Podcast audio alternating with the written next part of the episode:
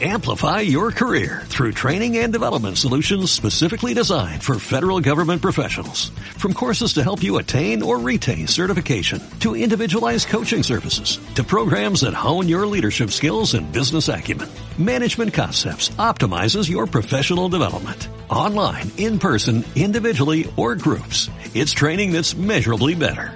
Learn more at managementconcepts.com. That's managementconcepts.com.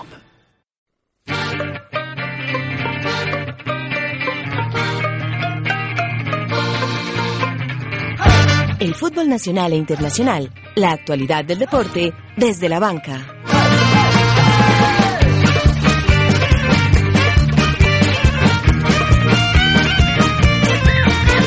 Vibran y vibran y no paran de vibrar las montañas de Antioquia. El rojo paisa se hizo poderoso y aniquiló al tiburón en la final de la Liga Águila. David el Cerrojo González tiene tres títulos con el rojo.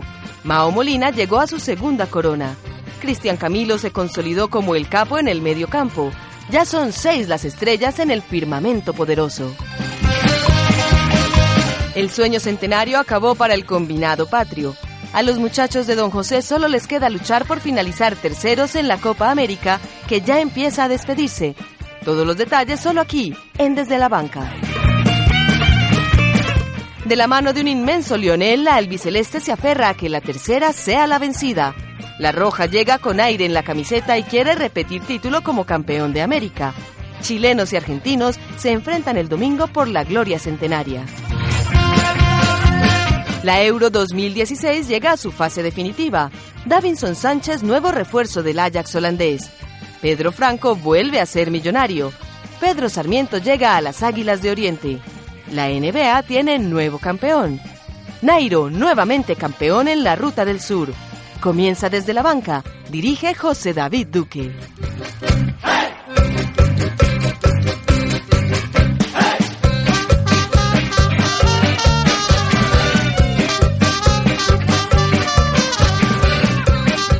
Hola, soy Juan Felipe Cadavid, comentarista de RCN Televisión y de Win Sports y le mando desde la banca un saludo a todos ustedes, a Leafit y fuerza, adelante, que yo también lo soñé y lo logré.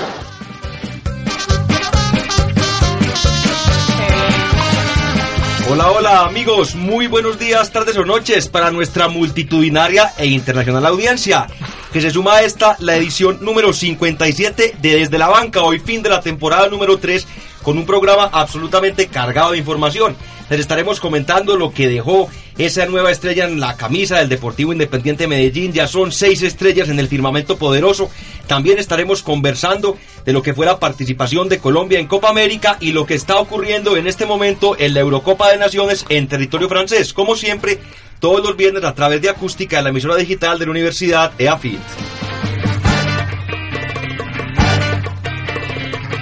Y bueno, comenzamos saludando como debe ser a las personas que hacen posible que este programa llegue a ustedes viernes tras viernes. Compañero de otro programa, politólogo graduado y hincha del América de Cali, don Julián Mazo. Eh, hola José, hola al resto de personas que nos acompañan en la mesa. Feliz de estar aquí, a no hablar de política tanto, descansar un ratico, hablar de fútbol y decir que hoy 24 de junio cumpleaños don Juan Román Riquelme.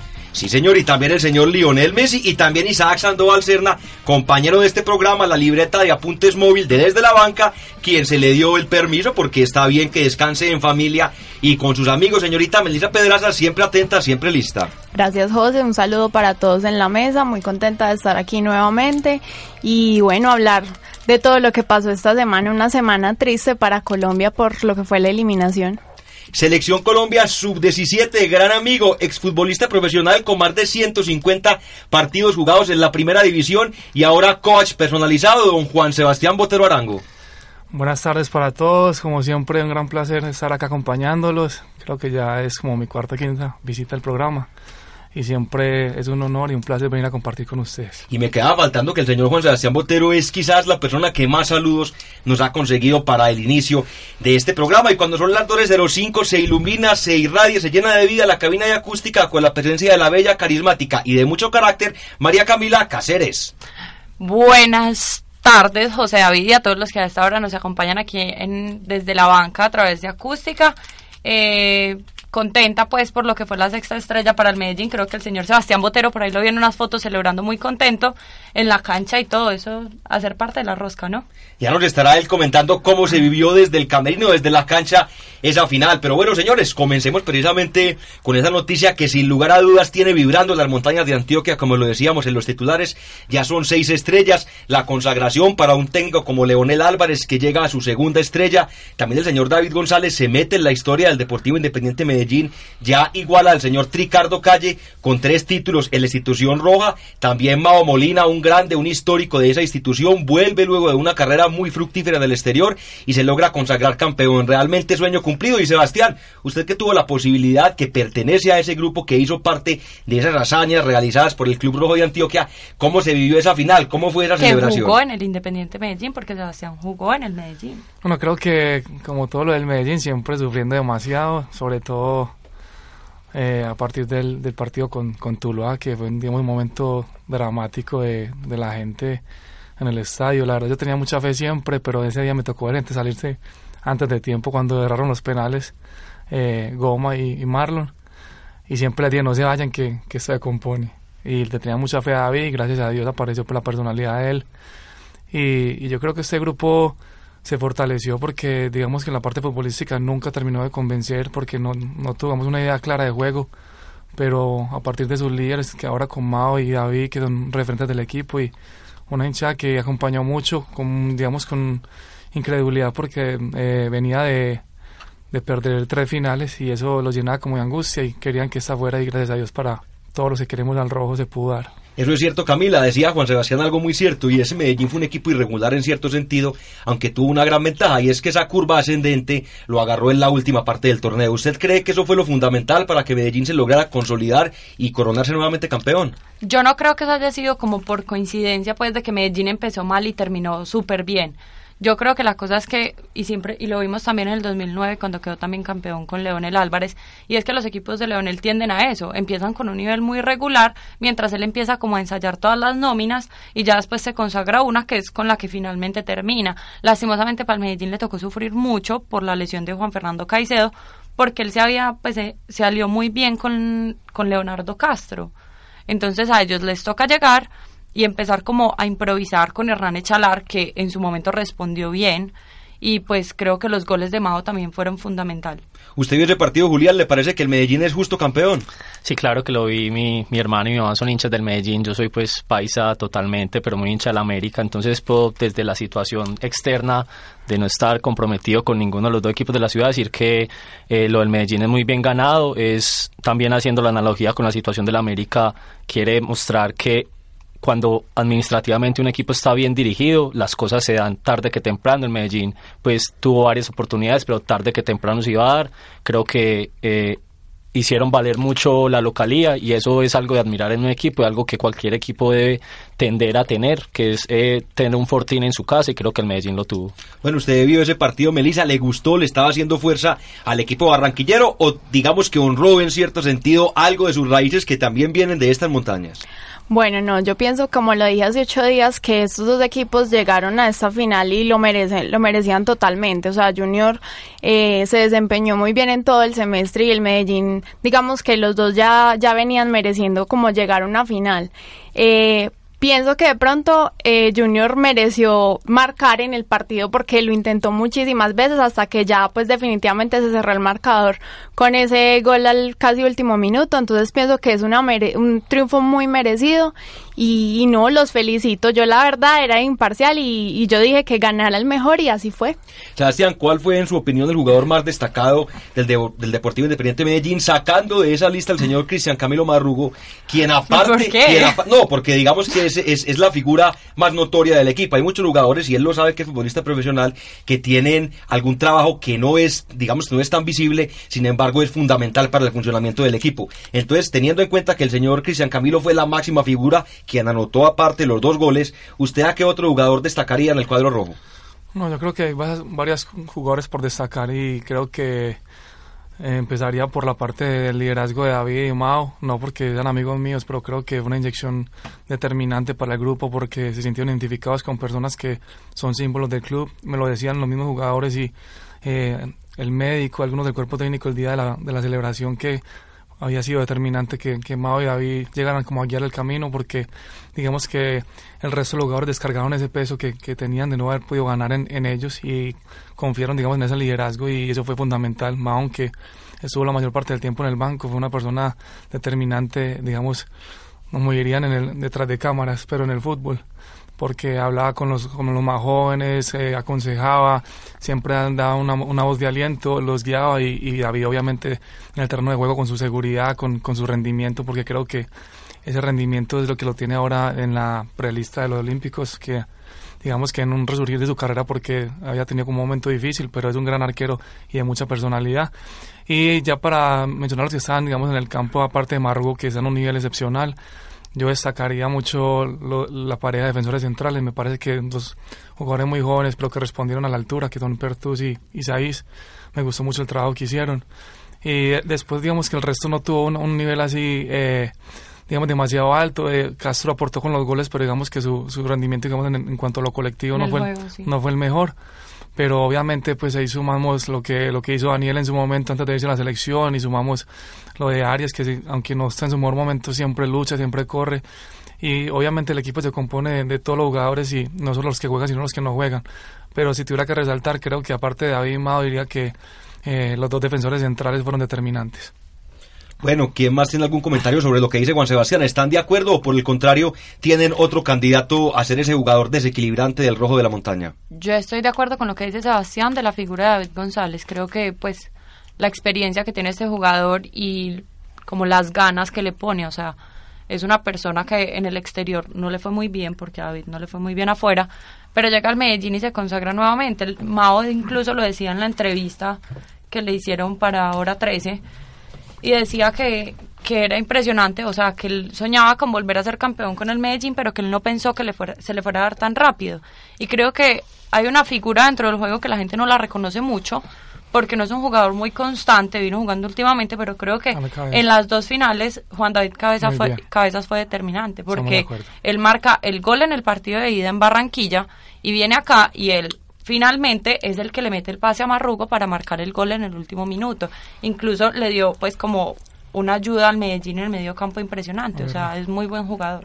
Yo creo que lo de Mao es para admirar mucho también desde una perspectiva externa a ser hincha del equipo en cuanto que Mao llegó y sabe, Mao sabe que él es ídolo del Medellín y llegó y no tiene ningún problema en no estar jugando, no tiene ningún problema en entrar 20 minutos cada partido y eso es algo de admirar, porque hay muchos ídolos que llegan y sabiendo su situación de ídolos quieren jugar, sí o sí, sin importar. Mao no, no, no pone problema por entrar 20 minutos, no pone problema por entrar 15 y eso es de admirar en un ídolo. Y nos lo decía Melissa Amado Morina cuando lo tuvimos en este programa invitado, gracias al señor Juan Sebastián Botero, Juan Sebastián. Que, que su labor en Medellín, aparte de lo futbolístico, sería ser más ese guía espiritual, ese ejemplo para los jóvenes. Eso puede ser lo que en este momento puede sumar un jugador como Omar Pérez en el Santa Fe. ¿Usted cree que en eso ya está Omar Pérez o por el contrario cree, hablando también un poquito de su equipo, el equipo cardenal, que Omar Pérez todavía está para jugar los 90 minutos?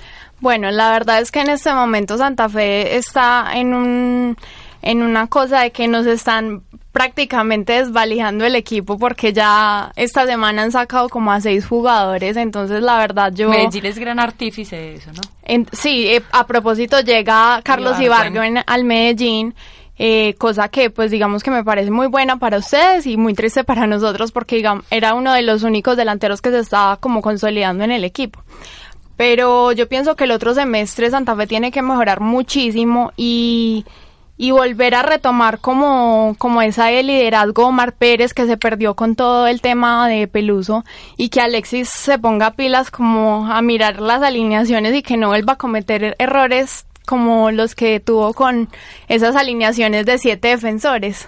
Bueno, Julián, y realmente fue muy meritorio lo de Medellín. Recordemos que traía una seguidilla de finales perdidas en el fútbol colombiano. Había caído contra los equipos grandes, contra los dos de Bogotá, contra los dos de Cali. Digamos que le había ganado a equipos no tan grandes en el papel y a Atlético Nacional. Pero esta fue, sin, como lo decíamos, la desquitada del robo, ganándole a un equipo que también se había consolidado como constante en las finales. Sin embargo, tampoco había tenido mucha suerte, como el Junior de Barranquilla.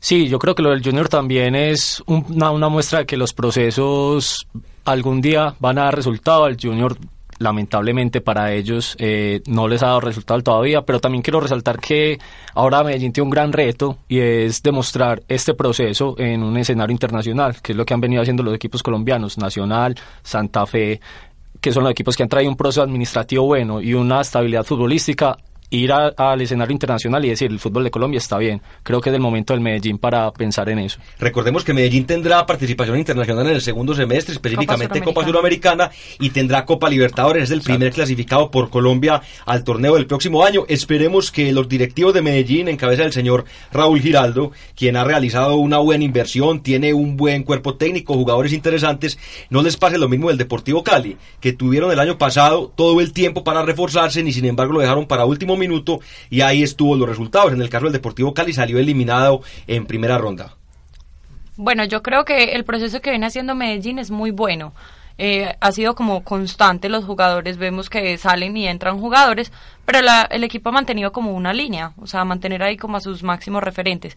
Creo que la salida de, de puede afectar al Medellín, al igual que, mm, que la llegada, posiblemente, pues hay muchos rumores dentro del fútbol, obviamente, pero creo que este Vladimir Hernández suena para el Medellín y me parecería una contratación muy buena. Es un jugador que se ha destacado últimamente, pues que se ha destacado desde que empezó con el Junior. Sí, realmente bien valioso lo que decía María Camila y esperamos que el rojo pues tenga una buena participación. Hay que tener en cuenta que entre los jugadores que salen ya se habla de la salida de Matías Kais. Ya salió, él ya está en México. Que no tuvo muchas posibilidades, digamos, con toda seguridad que México tendrá una buena participación en el equipo donde llegue y como lo decía la señorita eh, Melissa Pedraza, pues ya empieza a sonar la baraja de candidatos para llegar a reforzar al campeón colombiano. Bueno, con el 12 y 17 saludamos al señor Juan David Correa Nao, más conocido como el Poet. Poet, nuevamente bienvenida a esta que es su casa. Muchas gracias, hombre director. Eh, no, pues eh, triste por lo de la selección Colombia, pero con todo el ánimo al equipo con el equipo que siempre nos ha dado las glorias que es el Atlético Nacional. Así es, ya en, en constados minutos me estoy enredando yo, bastante normal, bastante normal y hoy en final de temporada con tanta alegría, pues aún más.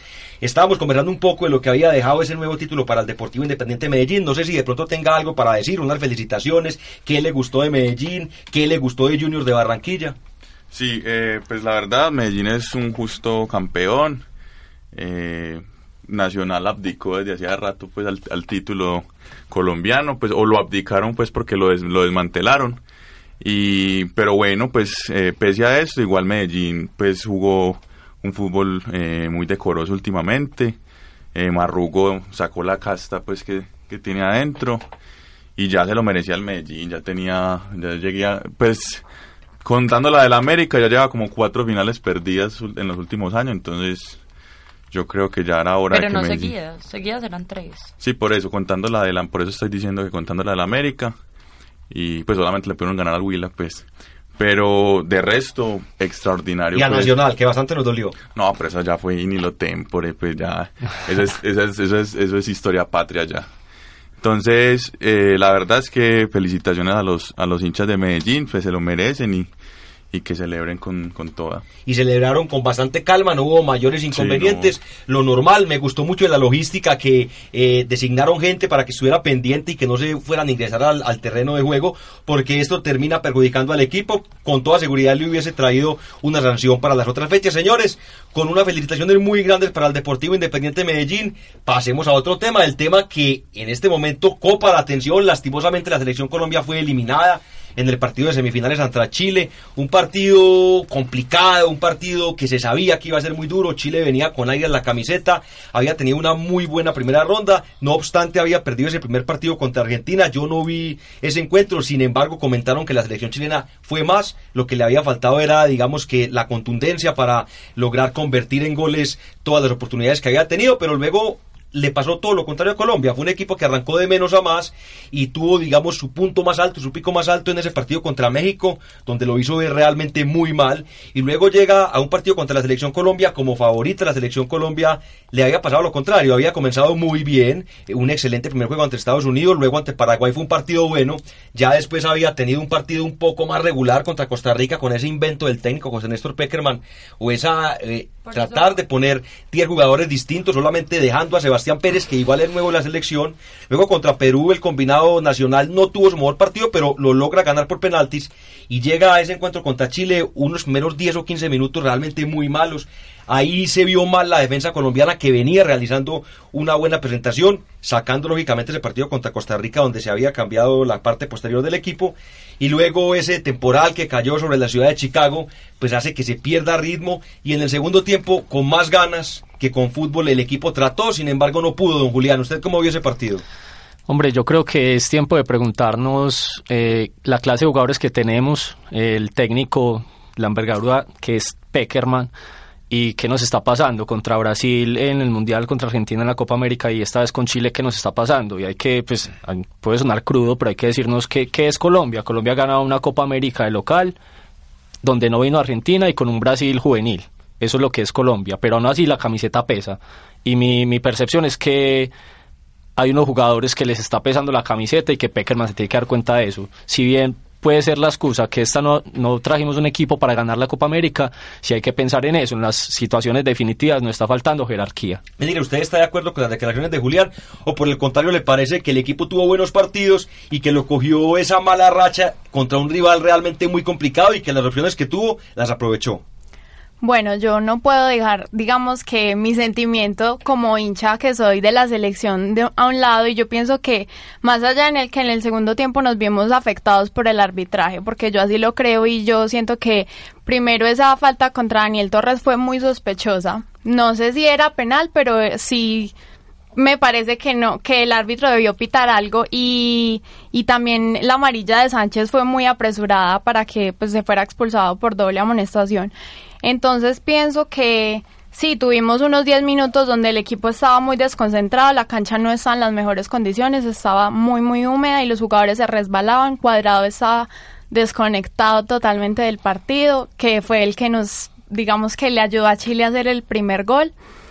Entonces, no sé, toca como bajarse otra vez como esos humos que se le van subiendo a los jugadores de pronto porque vienen, digamos, algunos de muy buenos momentos en sus equipos y volver como a retomar esa humildad que, que nos ha caracterizado para, para poder lograr algo y, y, digamos que confiar en el técnico porque la verdad nos ha dado muchas alegrías. En su proceso solo lleva 10 derrotas, entonces yo pienso que más allá de que fuimos eh, eliminados, eh, él merece que, que también confiamos en él y que más adelante llegarán las alegrías. No, pues la verdad, eh, pues bastante eh, triste por, por, el asunto de la selección, porque la verdad yo me había ilusionado, creo que todos los colombianos nos habíamos ilusionado con que esta que era la Copa América más importante de la historia eh, fuera nuestra. Pues a lo sumo llegaremos al tercer lugar, pero como en el, el 87, que es como la, la, Copa América más gloriosa pues de Colombia. No, el 2001 cuando fuimos campeones. No, sí, pero de, del mejor juego, el mejor desenvolvimiento de juego de la selección Colombia fue la del pibe Valderrama en el 87, pues, que quedamos de terceros en, en Argentina. Pero la verdad es que eh, hubo como varias variables que, que jugaron pues eh, fueron contraproducentes para Colombia. Primero el asunto pues ya de táctica de estrategia, los laterales realmente son nefastos.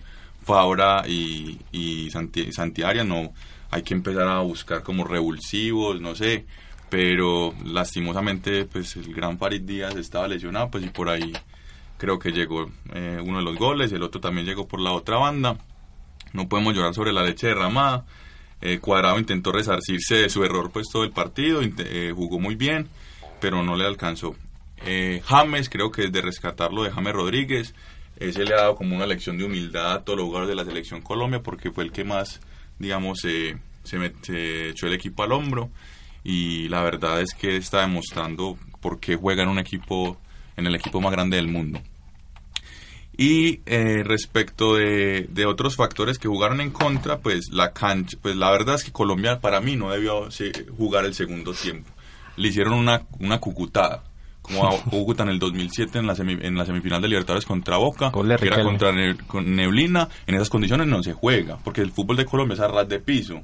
No es eh, tirando al pelotazo o el catenacho de Italia. El fútbol colombiano es de de, de toque y de, y de, transporte de balón. Entonces se necesita que el suelo no, no si ustedes se fijan en el segundo tiempo. Es que uno, no, uno, no, uno juega o no juega. ¿Cuántos balones? Colombia no escoge si juega o no juega, el que escoge Los que terminan son los que organizan el torneo y las reglas del fútbol están. Si la pelota rueda, se tiene que jugar obligatoriamente. Pero si Colombia, digamos, que pone No como, puede un, hacer como nada. un parte de veto, No puede se nada. puede hacer. No se puede hacer nada. Cuando a Cúcuta le pasó eso, ellos sí podían suspender el partido. si la, si la, Es encar- el encargado del torneo, en este caso pues la Confederación Suramericana dice que el partido tiene que jugar, Colombia no puede hacer absolutamente nada. Si Pero no- que van a si no sacar un rifle, van a pierde. sacar un rifle y les van a decir, si ustedes pierde. no no, no, pero entonces pierde el partido, no se presentó, ya. Pierde por doble U. La verdad es que yo creo que eso, bueno, eso habría que re- revisar la letra menuda pues de la No, legalidad. no, no se pues, revisa, eso es respecto establecido en del el fútbol como una regla, una regla. Ahí- Bueno. Ahí lo que hay que tener en cuenta también un poco es cuando hay algunas confederaciones que tienen mucho peso, como lo decía el señor Juan David cuando pasó lo de Boca Juniors, si hubiese sido un equipo que no fuera Cúcuta, un equipo brasilero, un equipo grande, con toda seguridad los dirigentes pueden hacer algo, pero en el caso específico de la selección Colombia, creo que el partido había que terminarlo, también pensando que esos dos equipos tienen un compromiso, Que el que perdía claro. tenía un compromiso el día sábado por el tercero o cuarto puesto, ese partido de viudos y solteros. También Y- pasó con Tigre y Sao Paulo, final de Suramericana, Ujú. que le, Es- pe- le pegaron a los jugadores de Tigre en el Morumbí. y Ah. Tigre decidió no salir y le dieron el campeonato a Sao Paulo. Sí. Bueno, Juan David, terminemos con su primera Bueno. lectura para seguir con los otros compañeros. Y respecto, y el otro asunto, pues el equipo, la verdad, pues intentó jugar y la- el asunto pues arbitral es, pues eso es innegable. Pero no creo que nos podemos tener que pegar a eso, pues como el de Yepes y fue gol y todas esas cosas. Ya hay que pensar como, como en la, como dice Mazo, pues como empezar a barajar nuevamente las cuestiones. Eh, pues pegarnos la lagrimeada, pues porque ya dentro de cuatro años volveremos a ver una oportunidad como estas. Y bueno, seguir adelante. Creo que Peckerman todavía tiene mucho que dar con el equipo. Así es, don Sebastián, ¿cuál fue su visión de esa Copa América? Una primera conclusión, lo que le dejó a usted la participación de nuestra selección en esta Copa América, que no sé si sea la más importante, como dice Juan David, pero por lo menos sí era claro, histórica. unía, unía las dos confederaciones de América, claro. Es que era una opinión que es muy difícil porque hay tantas cosas para decir en tantos temas que sería, pues no, no tengo tiempo de decir tantas cosas que pienso de muchas cosas de, con profundidad de lo que es la selección. Si, si voy a hablar por encima de lo que pasó, digamos, nada más en los partidos, a mí me parece que Colombia todavía no tiene una identidad de juego y nunca la ha tenido. Tiene jugadores con buenos momentos que hacen que en algún momento la selección juegue bien porque las individualidades son buenas. Pero Colombia como equipo, para mí o en mi opinión, nunca ha tenido una identidad. Ha tenido momentos buenos por sus individualidades, es lo que pienso yo. Ahora no quiere decir que, eso que el técnico sea malo o no sea malo. Yo lo que digo es que nunca hemos tenido una identidad como la que tiene Chile o como la que tiene Argentina en este momento, que uno sabe siempre a qué juega. Colombia todavía no ha definido eso. Es respetable, hay, mi- hay millones de formas de ganar en el fútbol. Vos puedes cambiar le- la estrategia para cada partido y es válido. Puedes jugar con la misma estrategia cada partido y también es válido. A mí me parece que Colombia en este momento está en un periodo donde todavía no tiene una idea clara y está encontrando o tratando, o tratando de encontrar un equipo que le dé confianza al entrenador y no la podido encontrar. Pero creo que hay muy buenos jugadores y que hay con qué, digamos, hacer un, un- terminar una buena eliminatoria, pero nosotros como hinchas tenemos que aprender a tener mucha más mesura. Nosotros pensamos en el Mundial que teníamos que ser campeones del mundo cuando no clasificábamos tres mundiales consecutivos. Y ahora porque, porque pasamos una ronda semifinal antes teníamos que ser campeones cuando Colombia nunca en la vida es el mejor equipo de América. Uno se ilusiona porque es hinche, porque tiene el corazón grande, que le, le- da actitud y hay, buenos jugadores, pero hay una diferencia muy grande todavía entre Colombia y Argentina, por ejemplo, todavía. Ahora, que en un partido de fútbol, porque es un deporte donde las diferencias se pueden acortar con otras cosas, puede pasar cualquier cosa, sí, pero de 10 partidos seguramente Argentina nos va a ganar 8 a nosotros. En algún momento puede que no, pero por ahora tenemos que ir más mesurados con lo que decimos y los jugadores no son malos porque los hayan eliminado. Tuvimos 10 minutos, 15 minutos malos contra un equipo que juega muy bien al fútbol, que tiene una identidad muy Es clara. campeón de América. Que, no tiene, que puede tener igual, igualdad con nosotros en cuanto a la calidad de los jugadores, pero en cuanto al el entendimiento de lo que juegan hay una diferencia muy grande. O sea, Chile es un equipo que colectivamente lleva jugando mucho tiempo y recordemos pues que son los campeones de América. Nosotros tampoco perdimos pues con un equipo malo. No, y si no estoy mal del equipo del Mundial del 2014 de Chile, creo que conservan a casi toda la nómina. Conservan muchos de, Pues le de faltan los que como fueron. cuatro jugadores. a Colombia y- y lo otro que hay que destacar- le faltan como ocho. Lo otro que hay que destacar de Chile es que logró conservar algunas ventajas. Camila, para darte la palabra nuevamente, qué pena, qué vergüenza. Eh, lo bueno que le dejó un técnico como Marcelo Bielsa, el trabajo técnico y el táctico y también la velocidad que le había imprimido el señor Sampaoli. Entonces Pisi, digamos que logra sacar lo mejor de cada equipo y le está metiendo también un poco de su identidad, también aprovechando que tiene jugadores que están en un momento realmente muy bueno, Camila. Yo básicamente estoy como 98% de acuerdo con lo que dijo Sebastián, y es que nosotros creemos porque somos Colombia, porque nos fue bien en el Mundial, que tenemos que quedar campeones de todo, y no, recordemos que han pasado dos años desde que se jugó el Mundial, el equipo en dos años cambió mucho, recordemos que Colombia no empezó muy bien ni siquiera las eliminatorias, porque vienen de un proceso, o sea, están volviendo a armar el equipo, y de eso se viene que cada que hay amistosos, llaman y llaman jugadores nuevos. Por ejemplo, Roger Martínez es muy poquito lo que ha jugado con Selección Colombia y sin embargo creo que en el partido contra Chile lo hizo muy bien. Señores, contrario a Carlos Vaca que lleva jugando mucho tiempo con Colombia y cuando le dieron la oportunidad de entrar, pues no fue el más destacado dentro de la cancha, igual que Edwin Cardona. Yo creo que hay que pensar como en esas individualidades y lo que hace Peckerman es llamar jugadores que, que están muy bien en sus equipos, pero llegan todos y se complican para jugar entre ellos mismos. Cuando son las 12 y 30 acá en las espectaculares cabinas de acústica, saludamos al señor Dairon Quirox, quien se encuentra en la ciudad de Miami. Dairon, con las buenas tardes, ¿cómo está el cielo allá en el Sunshine State? Buenas tardes, o sea, ver, aquí de la verdad que la temperatura y el calor está bastante alto. Quiero darle un especial saludo a la señorita Camila Cáceres. Hola. Después de tanto tiempo Ah, desde la banca, ¿cómo estás? Bien, ¿y tú, Dairon? Todo muy bien, saludos a todos por allá, los he estado escuchando atentamente. Mira, eh, tengo la palabra, señor director, primero que todo. Por supuesto, don Dairon, siga usted. Bueno, eh, lo que fue el partido de Colombia contra Chile, hubo varias fallas. Empezando por, yo creo que la alineación del inicio, ya que tenía que jugar con dos delanteros y con delanteros altos que fueran bien en el juego aéreo, porque eso esa no es la particularidad principal que tiene la defensa de Chile, son defensas más bien bajitos. Y, yo creo que ahí tenía, era importante que saliera tanto con Roger Martínez como con Carlos Vaca, de, de ser posible, porque creo que Carlos Vaca no han dado el 100%. ¿Por qué? Porque como bien lo dijo Isaac en, en un programa de radio, Roger Martínez no es 9, es más un 7. Entonces, ¿qué pasaba? Que se metía a las bandas y él era el que empezaba a lanzar centros. ¿Y cuántas veces hubo centros que nadie llegó a rematar? Ahí tenía que estar Vaca. Entonces, por ahí hubo yo creo que un error. También no me, no me convencieron mucho los cambios que hizo Peckerman eh, de cara al segundo tiempo. Ya que sacó a Edwin Cardona desde el inicio, que me parece que hizo un, una gran, un gran final del, del primer tiempo, y metió a Marlos Moreno que si bien era necesario, yo creo que podía entrar más por un Fran Fabra que no estaba jugando bien y que se necesitaba arriesgar, que era lo peor que nos podía pasar, que nos metieran un, un tercer gol, pero hasta ahí. De resto, se podía, muy probablemente se pudo haber remontado, se pudo haber metido un primer gol que, que animara al equipo. No sé qué dicen ustedes. Sí, yo creo que me, me, parece que es muy lógico lo que está diciendo Dairon. Ya después de ir perdiendo el partido, pues ya lo mismo a haberlo perdido 3-0 a 2-0. Sin embargo, también creo yo que. pues que nos metieran cierto. Claro, no, o bien. Ojo, que hay una cosa que, no, que es un concepto equivocado de la gente. No es lo mismo perder un partido 2-0 que 7-0 como, no, médico. Ah, no, no, no, por eso no, no, no es lo mismo perder 7 pero ah, por, eso, mismo perder un partido 7-0 con la cancha como estaba. Ah, no, era difícil, pero ojo que, que es, digamos, esa parte psicológica juega mucho y cuando te hacen dos goles tan rápido y contra un equipo tan rápido y con, con tan buen juego como Chile, para el entrenador es jodido también arriesgar. O sea, tan rápido era, era muy difícil arriesgar. Entonces él prefiere estar cerca en el resultado y de pronto hacer un gol y complicar el partido que de pronto ponerse a exponerse. De pronto a remontar el partido, porque si te hacen un tercer gol y estás desprotegido un cuarto gol, eso te hace, digamos, te cambia todo el panorama lo que ha pasado en la Copa América. Entonces, obviamente uno como hincha y como, y como aficionado quiere que el equipo salga a arriesgar con todo, pero como entrenador uno mira otras cosas que la gente no mira. Entonces hay que tener en cuenta eso. Sí, seguramente. Lo que yo digo es que con la cancha como estaba, era muy difícil. O sea, Colombia en el segundo tiempo la tenía todo en contra. Tenía la cancha en contra, tenía el árbitro en contra, aunque tampoco se le puede echar la culpa al árbitro. Pero sí digo yo que si hubiese, si hubiese pitado el, penal de Daniel Torres hubiese sido otra cosa.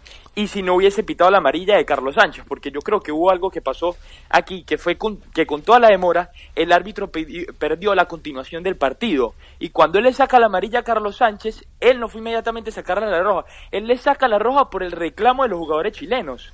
Pero él no se acordaba que le había sacado la amarilla a Carlos Sánchez. Si se acordara, de pronto lo hubiese percibido, le hubiese dicho, hey, la próxima te vas.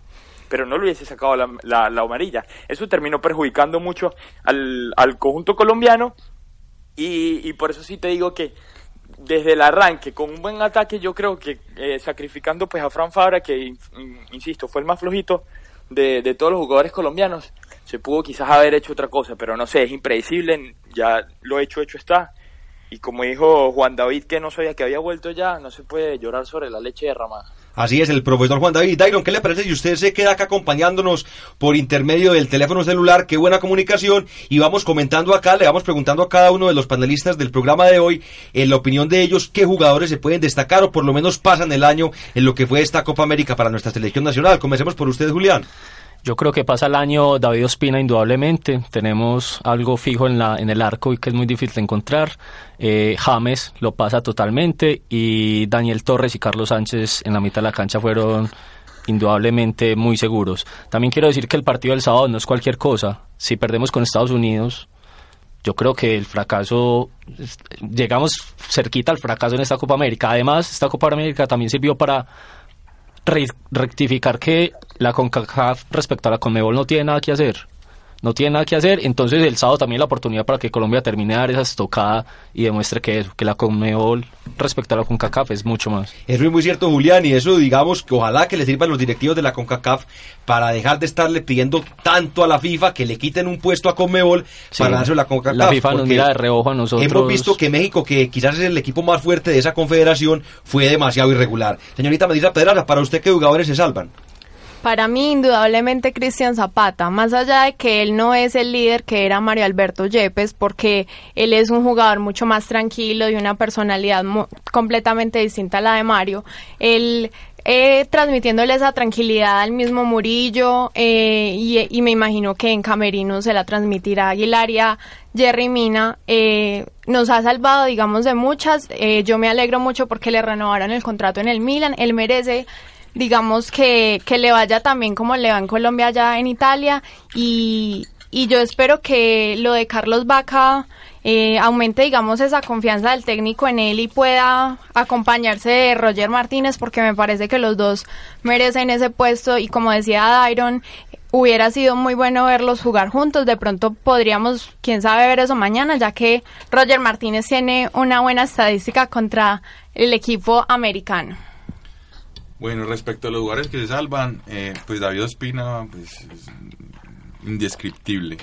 Eh, los dos, la pareja centrales me parece que está haciendo un buen trabajo, los dos laterales hay que sacarlos, evidentemente a la pareja de, de cabezas de, de, de área hay que dejarlos, darles continuidad. Eh, y obviamente pues que Alex Mejía siempre esté pues por ahí cerquita.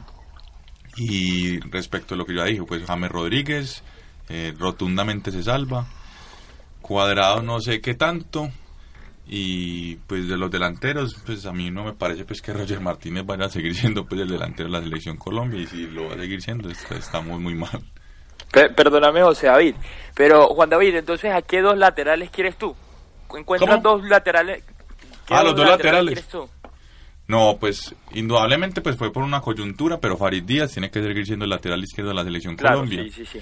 Y, Y por, por la, la derecha, lateral Santiago Arias, derecha, no, yo creo que haciendo bien, Zúñiga, Zúñiga, así juegue un octavo de lo que juega Zúñiga, Zúñiga es muchísimo mejor que, que Santiago Arias, así sea con medio menisco que tiene.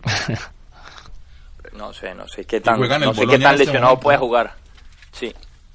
Eh, bueno, don Juan Sebastián, ¿cuáles fueron los jugadores destacados, los que pasan el año? Que no le digas Juan Sebastián. Eh, Sebastián, porque de pronto me regaña su señor padre por acá por el interno. ¿Cuáles jugadores se destacan para usted, señor Sebastián? No Juan Sebastián, Sebastián. A mí no me gusta hablar de una cosa de esas como de rescatar o no rescatar. Es que es un equipo y todos tienen buenos y malos partidos. Digamos que uno, obviamente, jugadores que tienen una capacidad distinta y están en un nivel de madurez diferente a los demás, pero que, o sea, no te sirve de nada que uno esté bien y otro no. O sea, lo, lo que quiero decir es que los que van detrás tienen que ir aprendiendo a los grandes y que si no estamos dispuestos. Es que obviamente si tenemos a David, a, a James, a Cristian Zapata, ellos son jugadores maduros y un, un rendimiento Y llevan un montón. muy bueno ya muchos años. Colombia. Obviamente uno puede confiar plenamente en ellos ya lo que dan, pero es que el resto que los van a rodear también son importantes, entonces no nos vamos a bajar del barco porque les fue mal en unos dos partidos.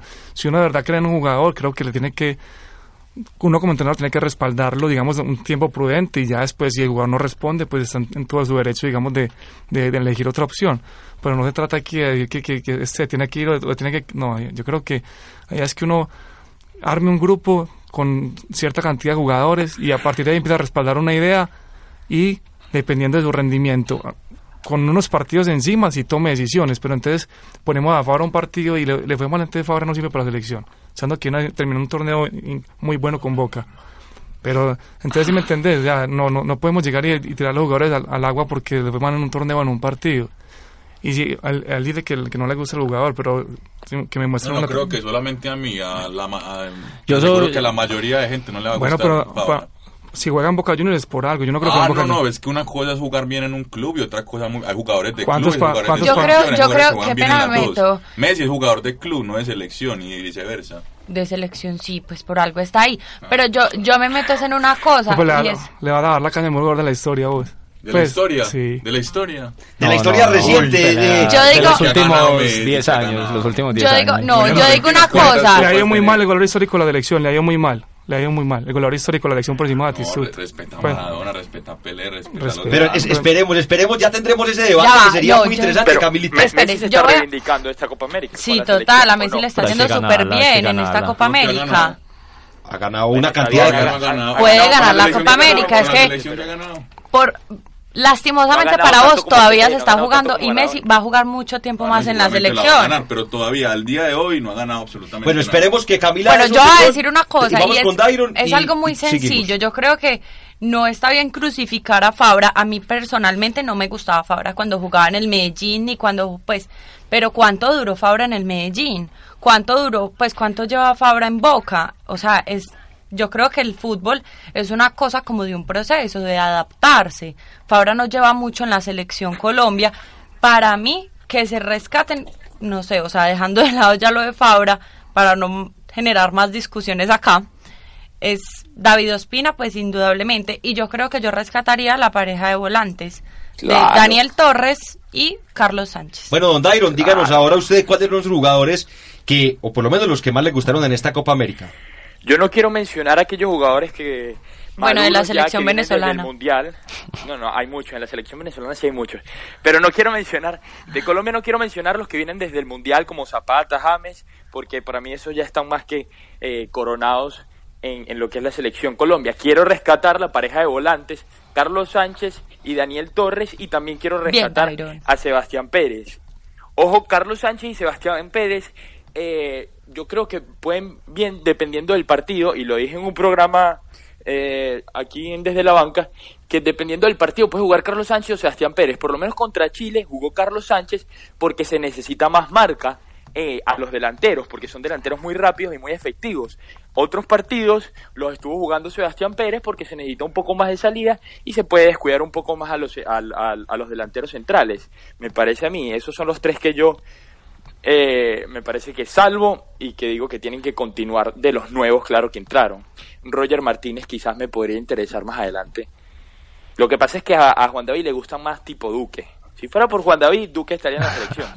Sí, para mí Duque reemplazaría más a Roger Martínez. Pues. No, pues Juan David prefiere a Duque por encima Juan del David que se lleven. Atlético Nacional y le pongan toda la camiseta de la selección. Venga. Dairo, nosotros aprove- aprovechando No. que lo tenemos acá, digamos que la selección fue sor- que fue sorpresa para positivo en esta Copa América Centenario fue sin lugar a dudas la Vinotinto, quien aunque cayó de manera estrepitosa con la selección argentina, Argentina. pues igual demostró un buen fútbol y digamos que hace ilusionar a los venezolanos, no sé si para clasificar a este mundial, pero por lo menos le demuestra que cuando hay un trabajo serio, cuando hay jugadores buenos que actúan en clubes de élite a nivel mundial, pues la selección venezolana también puede, ¿por qué no?, soñar con una buena participación en Copa América como lo hizo y con clasificar a un mundial. Así es, eh, José David. Para sorpresa mía, y yo creo que para sorpresa de todos, la selección Vinotinto terminó haciendo una buena Copa América con un, con un juego bastante atrevido y, bueno y vistoso, que, que no pasaría, diría yo, por el cambio de jugadores, porque es que los jugadores siempre han sido los mismos. Tomás Rincón, Salomón Rondón, siempre ha estado a la cabeza de la selección. Pero yo creo que pasa más por lo psicológico, por lo que transmite el director técnico, que no estaba transmitiendo Rafael Dudamel, y otro que y uno que otro que otro cambio técnico y táctico. Lo que fue la, la diferencia de, de los 11 que tenía el Chita San Vicente, con la diferencia de- del 11 que estuvo aplicando Dudamel en estos últimos partidos, vendría siendo la titularidad innegable tanto de Peñaranda como de Alejandro Guerra por las bandas, que son dos jugadores que fueron fundamentales en esta Copa América, que le dieron mucha verticalidad al equipo, mucho contraataque y también muchas asistencias de gol, porque recordemos lo que fue ese, ese chute de, de Alejandro Guerra desde mitad de cancha, fue algo sorprendente de verdad. Entonces, me sorprendió gratamente. Yo me imaginaba, igual que todos los venezolanos, creo que íbamos a perder contra Argentina. Que Argentina es una selección de otro calibre. Argentina es el probable campeón de América y Argentina tiene nada más y nada menos que a Lionel Messi. Pero lo que me molestó a mí fue que regalar el partido. Porque eso fue lo que se hizo, se regaló el partido. A excepción del primer gol, que fue un pase estupendo de Messi, con, con una finalización del Pipita Higuaín, todos los demás goles fueron regalos. El, el, segundo gol, el regalo a Arquimia Figuera e Higuaín, que fue un pase devuelto al portero, que yo no sé cuándo creyó él que le iba a llegar ese balón al portero. El segundo gol, el, el, tercer gol de Argentina fue el pase a Vizcarrondo a la contención, que presionó Mascherano y lo terminó finalizando Messi. Y el cuarto gol se lo comió Dani Hernández, el portero, que le pegó la mela ahí suavecito y, y, y Dani Hernández no pudo hacer nada, sin nombrar lo que fue el penal de Seijas. Bueno. ¿Qué te puedo decir del penal de Seijas? Ya, ya va, es que yo sé lo, yo sé lo que me va a decir Melissa. Yo no vengo, yo no vengo a atacar a Seijas, a mí Seijas me parece muy buen jugador, yo siempre lo digo. Pero la pero, regaló. Pero la regaló, o sea, tú no puedes cobrar, vas perdiendo un partido 2 a 0 contra Argentina. No, y Venezuela estaba fi, encima. Eh, fi, final, final del primer tiempo, tienes al, al, a la selección encima están muy bien moralmente, están muy bien psicológicamente y vas a cobrar un penal a Lopanenka cuando siempre lo cobras a Lopanenka contra un equipo argentino ya lo habías cobrado a Lopanenka, te tenían estudiadísimo, Seijas. Ya sabían para dónde le ibas a cobrar. Tenía que reventar ese arco, tenía que meterlo con todo y Sergio Romero. No podía cobrar ese penal así. Bueno, yo la verdad no, no voy a entrar pues digamos que a hablar de ese tema porque la verdad me parece muy triste y ese día pues él recibió muchas críticas. Yo sé que digamos no lo cobró de la mejor manera, pero digamos que muchas cosas salieron a raíz de eso. Yo quería destacar a un jugador de la selección de, de venezolana que me gustó muchísimo y es Joseph Martínez. Ese sí. jugador marca hace goles, es un jugador excelente y quería preguntarte si de pronto tienes referencias de Juan Manuel Falcón que sí, llega como refuerzo al, a mi equipo, entonces no sé, ¿qué me puedes decir de él? Bueno, primero para hablarte de Joseph Martínez un poco, se vendría siendo lo que dice Juan David, un jugador más de selección, porque si bien juega en el Torino de Italia, no está viendo tantos minutos allá, pero cada vez que apuestan por él en la selección, juega bien, marca goles eh, y también marca asistencias. Y sobre Falcón, es jugador que viene de, de, la liga francesa, creo, estuvo por allá por el Bordeaux, es bastante bueno, eh, es un delantero que te puede jugar bien de, adentro del área o te puede jugar bien por las bandas como siete. Vamos a ver qué, qué vendría siendo en Santa Fe. Bueno, ahí está pues muy interesante lo de Dairon. Eh, Dairon, le invito a que se quede con nosotros. Vamos a conversar también un poco lo que será la final entre la selección de Argentina y la, y la selección de Chile. No sin antes hacer un comentario sobre Lionel Messi. Aparte de la felicitación para el astro argentino que está hoy de cumpleaños, creo que está en su mejor participación con la selección argentina. Y es que al sí. parecer... No, pero no, no jugador de selección porque el, el no, no, no, histórico. pero espere, ah, al, al, al, no, pues, están diciendo, al, al, parecer entendió... No, no, pero no, no, es nadie porque no ha ganado nada con Ah, Argentina. Eso dice Juan David, pero bueno, espere que ya tendrá su tiempo. Digamos que entendió que en el Barcelona todos juegan para él. Él es un finalizador, es un hombre que está en punta y en la selección argentina él tiene, él es el que tiene que poner a jugar al equipo. Y por eso la selección argentina está jugando también. Lionel Messi ha sido el goleador de este torneo a pesar de no estar presente en dos, en, los dos, en los dos, en los dos primeros partidos. Y yo le quisiera preguntar al señor Julián, con, siendo breves todos, porque se nos va acabando el tiempo ya de este programa, ¿a quién ve como favorito para este partido? Para mí la gana Chile. Argentina es débil eh, defensivamente. Venezuela lo complicó. Estados Unidos cuando quiso también lo pudo complicar. Un equipo como Estados Unidos complicó la defensa argentina.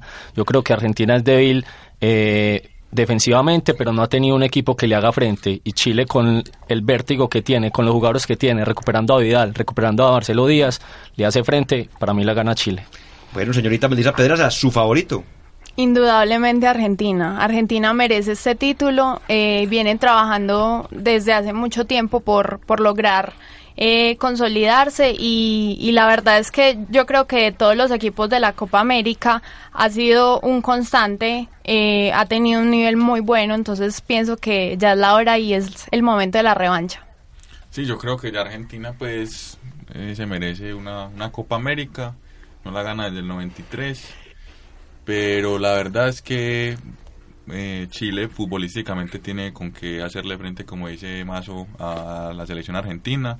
A mí me da mucha tristeza porque se nos va a ir de pronto si gana, ganará Chile. Ya Nos no pasa. podríamos ni siquiera ser los rivales de Argentina en el Brasil, sino, sino que Chile ya sería un mayor equipo y Paraguay y Perú tienen más Copas de América, entonces nosotros estaríamos a la altura de Bolivia y Ecuador. Bueno, Juan Sebastián, yo creo que no hace falta preguntarle porque usted es argentino de corazón, Lionel Messi dependiente y yo creo que tiene la esperanza de que por fin la pulga se consagre y ya por fin no le puedan decir que no ha ganado nada con la selección argentina. No, pues a mí no me preocupa es que aunque no gane nadie se muera hoy, para mí es lo más grande que veo el fútbol y, y no lo digo sesgado, lo digo porque creo que tengo un criterio y porque lo he mirado toda su carrera y porque creo que lleva ocho años dominando el fútbol, cuando el fútbol es el- en este momento, en, digamos, en, en el momento del donde el fútbol hay más estudio, donde hay más preparación física, donde hay más programas para analizar y él ha dominado el fútbol como le ha dado la gana. Para mí, y yo le digo a la gente es que si otra tiene otra opinión está perfecto, no tengo, no tengo problema con eso, pero para mí a medida que pasen los años va a ser mucho más grande la diferencia de él con los demás. Y espero y ojalá Dios quiera que pueda ganar la Copa América y gane el Mundial. No porque quiera sacarme la, la espina con nadie, para mí no tiene que demostrarme nada, ni a nadie le tiene que demostrar nada.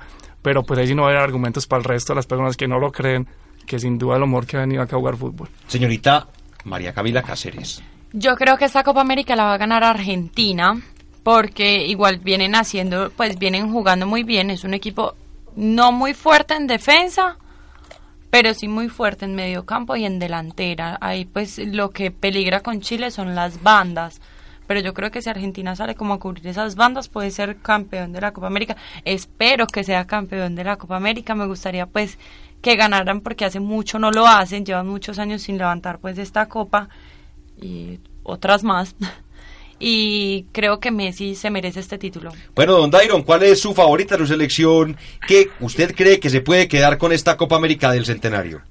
Me mantengo con la selección que dije al principio de la Copa América. Argentina yo creo que la va a ganar sin, sin duda alguna, es más, porque si bien puede tener problemas por las bandas, como dice que Camila, eso fue algo que ellos justamente re- reforzaron contra Venezuela y lo ha hecho muy bien Gaitán, suplantando a, a Di María y ahora ya habría que ver quién lo va a hacer por la derecha debido a que la Bessi también está lesionado, habría que ver, pero yo creo que Argentina ganará, obviamente será un partido cerrado, cerrado pero pero al albiceleste se terminará imponiendo. Bueno, don Dairon, le agradecemos mucho su participación, le deseamos un feliz resto de vacaciones y esperamos volverlo a ver dentro de muy poco acá en la Universidad de AFIT.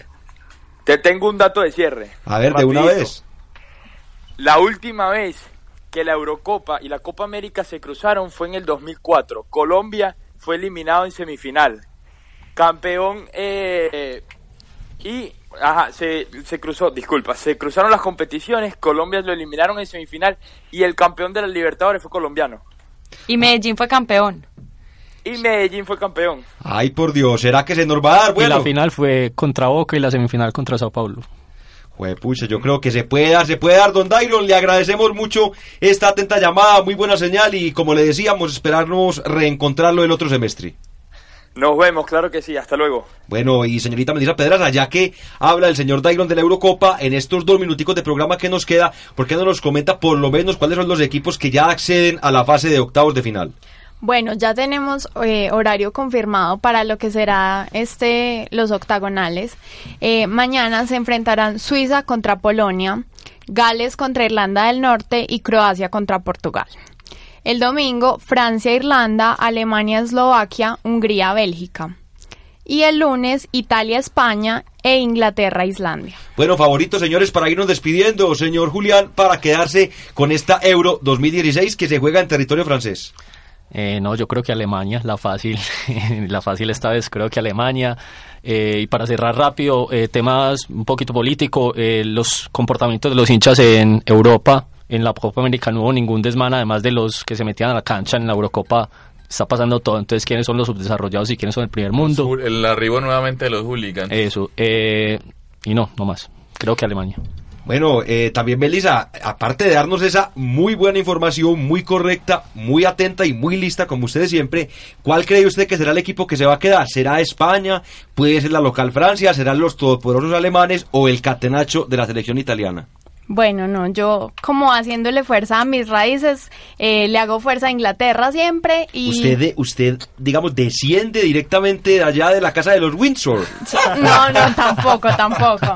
Pero la verdad siempre, digamos, he apoyado a Inglaterra, entonces me gustaría que en ese choque ya más, más adelante en semifinales se encontrara con Italia. Yo creo que de pronto Italia podría ganarle a España. Es difícil, pero puede pasar. Entonces, de todas maneras, eh, le haré mucha fuerza a Inglaterra. Bueno, Juan David, usted que estaba por ahí cerca. Eh, no, me tocaron dos partiditos de Italia. ¿Y tuvo la posibilidad de estar en el estadio? No, de estar en el estadio no, pero de verlo con italianos, disfrutándolo, cómo disfrutan ellos Mientras nosotros veíamos el partido en la carpita, usted lo veía allá en la Calabria. Sí, el, la verdad es que pues mi corazón me, me, dice que Italia de pronto podría y futbolísticamente la verdad es que tiene con qué. Eh, cuando le ganó a Bélgica, le ganó holgadamente y Bélgica no es cualquier aparecido porque última, hizo unas eliminatorias pasadas muy buenas. Y yo creo que Italia siempre gana es con corazón y con, y con huevas, porque con, con otras cosas no son capaces de ganarla.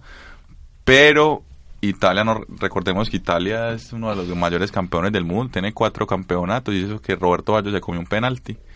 Y y bueno, pues no creo que, pues España digamos que ya viene como en un declive, digamos, histórico y futbolístico.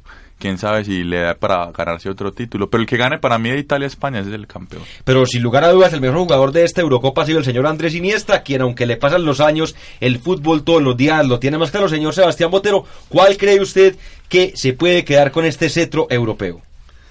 Yo creo que en los grandes torneos casi siempre ganan los, los grandes, pero eh, a mí me gusta mucho España porque yo me identifico mucho con esa manera de jugar y creo que ha mantenido una línea desde muchos años y tiene jugadores que me gustan mucho, pero diría que los otros dos candidatos son Alemania y por, por, toda su historia y por su momento los jugadores y, y Francia por su localidad y porque tienen una renovación de una generación buena.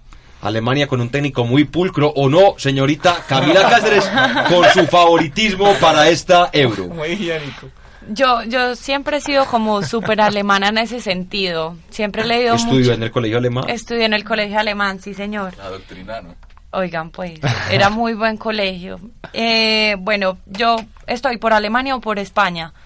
Igual, creo que esta, el nivel de esta Eurocopa ha sido muy bajito, ha sido la más bajita en, en goles marcados en mucho tiempo y creo que, que, se han dado muchas sorpresas, o sea, a pesar de que pasaron como los grandes y todo, en la primera ronda se dieron muchas sorpresas, por ejemplo, que España perdió, que... Vamos, Irlanda, Irlanda. Que Alemania casi no gana, Islandia es una sorpresa gigante pues en esa clasificación. Entonces, pues yo sí me iría por Alemania con, con Low o en España con el higiénico Love. Señores, se nos va acabando el tiempo. Les extendemos un saludo, un fuerte abrazo. Les agradecemos por habernos acompañado en esta otra, en esta nueva temporada. Y nos veremos dentro de un mesecito más o menos para seguir. El otro semestre. Sí, señora, para seguir contándoles todas las novedades, todo lo que pasa en el deporte, tanto nacional como internacional. Señores, nos vamos. Chao, chao.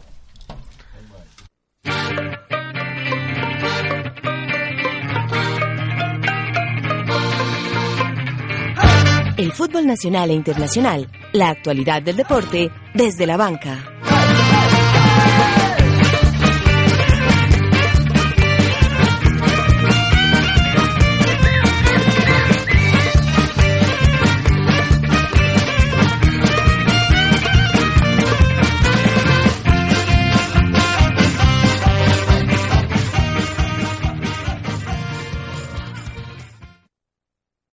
Amplify your career through training and development solutions specifically designed for federal government professionals. From courses to help you attain or retain certification, to individualized coaching services, to programs that hone your leadership skills and business acumen, Management Concepts optimizes your professional development. Online, in person, individually, or groups, it's training that's measurably better.